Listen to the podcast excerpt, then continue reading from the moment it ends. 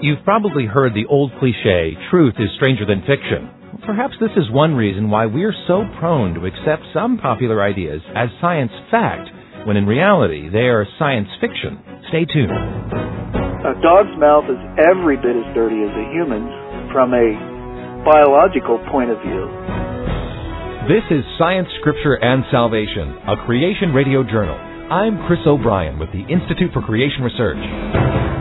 As children, we may have believed that the moon was made out of cheese, or that the Easter Bunny really did lay chocolate eggs. But even as adults, we're sometimes fooled into believing a popular idea that's not scientifically true because we're told over and over that it is. So what are some of these common misconceptions that we mistakenly believe? Listen in for the next 15 minutes as we discuss popular science misconceptions and uncover the truth about these beliefs. Biologically speaking, there are several common science misconceptions. One myth that even some school teachers still pass on to their students today is that our blood is actually blue inside our bodies, but turns red once it comes to the surface and is exposed. What does ICR molecular biologist Dan Criswell think about this idea? It's false. Nobody has blue blood anywhere in their bodies. Our blood is bright red in the arteries. It's bright red because it has uh, what's called hemoglobin in it. And hemoglobin has iron, which combines with oxygen, and that really is rust. And that's what makes the blood bright red. Many people think that in your veins, blood is blue, and I think that fallacy comes from seeing pictures in biology textbooks or human anatomy textbooks that illustrate the veins as being blue. So if our blood is red, then why do our veins look blue? People look at their veins in their arms, for example, and they appear to be blue or even greenish blue. And so the assumption is made that just like the illustrations in a textbook, the blood in my veins is blue. And actually that's not the case. There is a way to make blue coloration. And so what's actually happening is as a person looks at the veins in their arms and they appear blue, it's a result of light being bent as it passes through the tissues of the arms.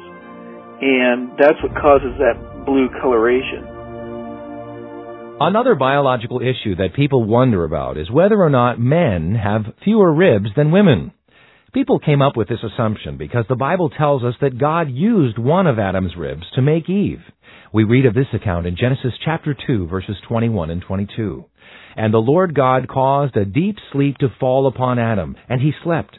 And he took one of his ribs, and closed up the flesh instead thereof. And the rib which the Lord God had taken from man made he a woman, and brought her unto the man. But does this biblical fact support the idea that men have only 23 ribs, while women have a full set of 24?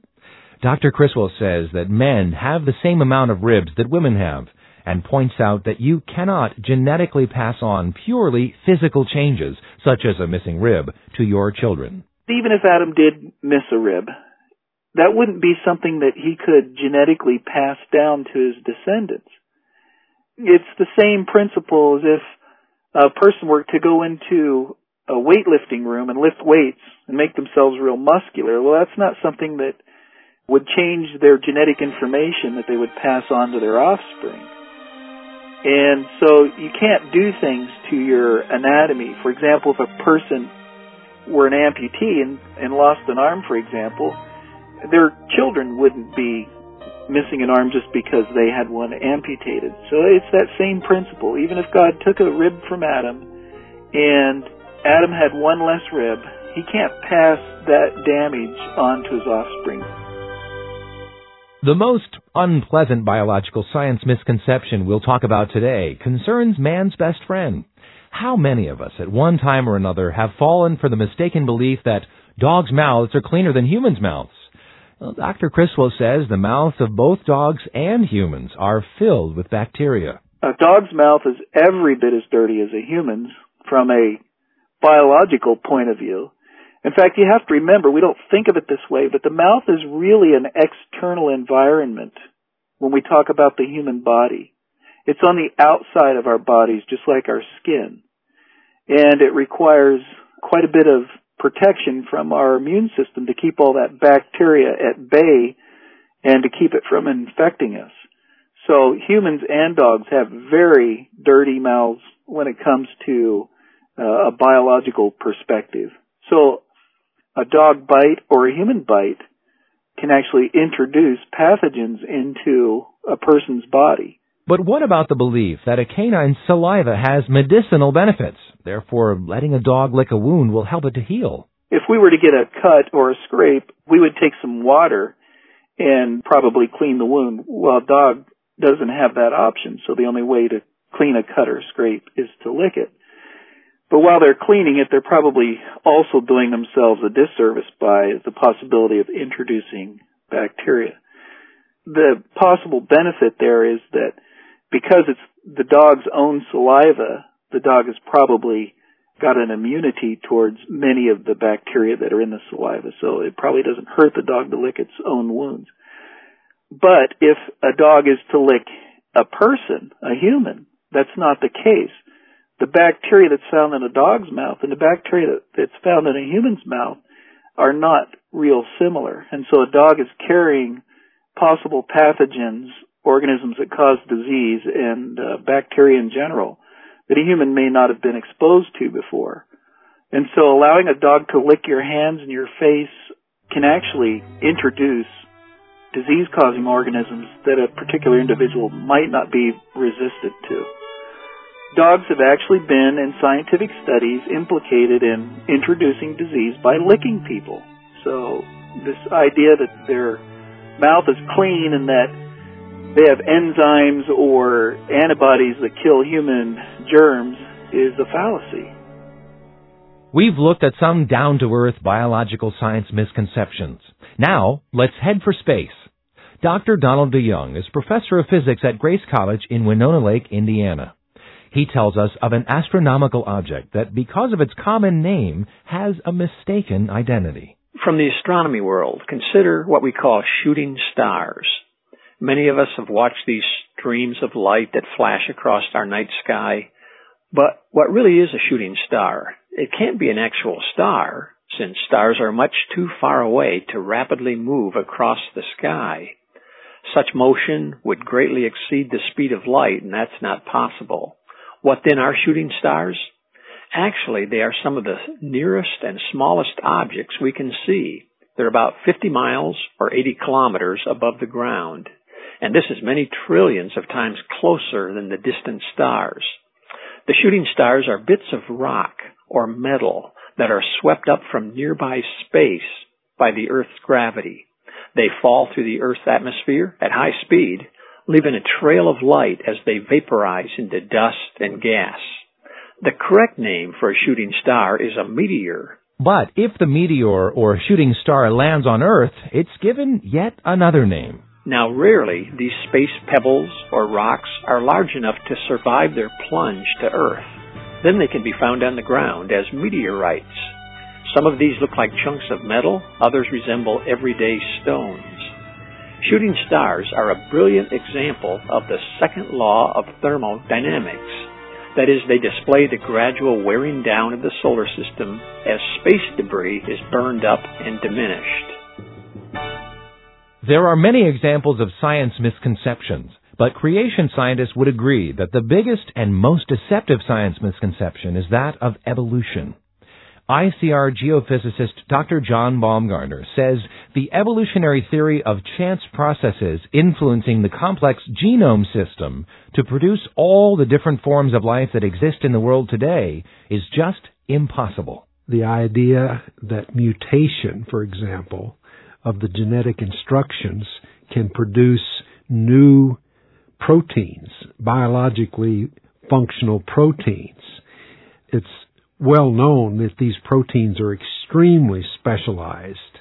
And if you look at the odds of being able to find one of these, identify one of these, just out of all the possibilities that exist, it's utter foolishness to argue that you could, by a random process, simply changing some of the letters in the genetic alphabet, generate a specialized new biological molecule. That's simply scientific foolishness. If a scientist was really being honest, he would have to admit that simply cannot happen, simply does not happen. So then, why do so many people, including secular scientists, believe in evolution? People have been misled to think it's relatively trivial for mutation to occur and then selection to act on these mistakes and produce something radically new, radically improved. So that is a major misconception that people have been led to believe. And even scientists have been duped into thinking that it's a possibility. They have never been challenged to think it through carefully like they would normally deal with a scientific question. And part of the deception of evolution involves the age of the earth. Another major misconception that many people have is that the earth is old, that the earth is uncountably millions of years old. And yet the Bible indicates that the earth is young, just thousands of years old, that there have been only a few hundred generations of human beings since the earth itself was created. And that is, for most people, very difficult to believe, given how many times they've been told that the earth is ancient, that the earth is billions of years old. So, uh, I would say that is certainly a major misconception that most people who live today have bought into. So because secular scientists and school teachers are pushing the science misconception that evolution is true, Dr. Baumgardner says it's important that Christians protect themselves from being deceived by this lie. I believe, first of all, that we do have the Bible. That is the truth. The Lord Jesus in his prayer in John 17 says, sanctify them in truth. Your word Father, is truth. Your word is truth. And that, I believe, if we are immersing ourselves in Scripture and God's Word, if we allow it to speak for itself and not impose some system upon it, some artificial framework, but let the Word of God speak for itself, and that any question that we have, we bring it before the entire counsel of God. And let the whole Bible speak to that question. That's one important check. Another, I believe, is compare our conclusions with other Christians through the centuries who are generally acknowledged to be men of God, that God clearly used in a significant way in the history of the church. As our program comes to a close, we hope that you've been encouraged. It's our desire at ICR to show that the Bible can be trusted, both historically and scientifically, and to give facts that will build your faith. As Christians, we need to understand the scientific basis for our beliefs. We pray that this program will aid you in your discovery of science and the Bible.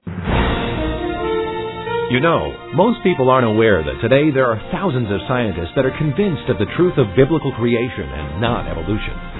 Our non denominational ministry aims to restore and strengthen the Genesis foundations of the Christian faith. If you've enjoyed today's edition of Science, Scripture, and Salvation, a Creation Radio Journal, why not visit us on the web to find out more about the work of ICR? The address is www.icr.org. Again, www.icr.org. Science, Scripture, and Salvation, a Creation Radio Journal, is a production of ICR. For the Institute for Creation Research, I'm Chris O'Brien. Thanks for tuning in.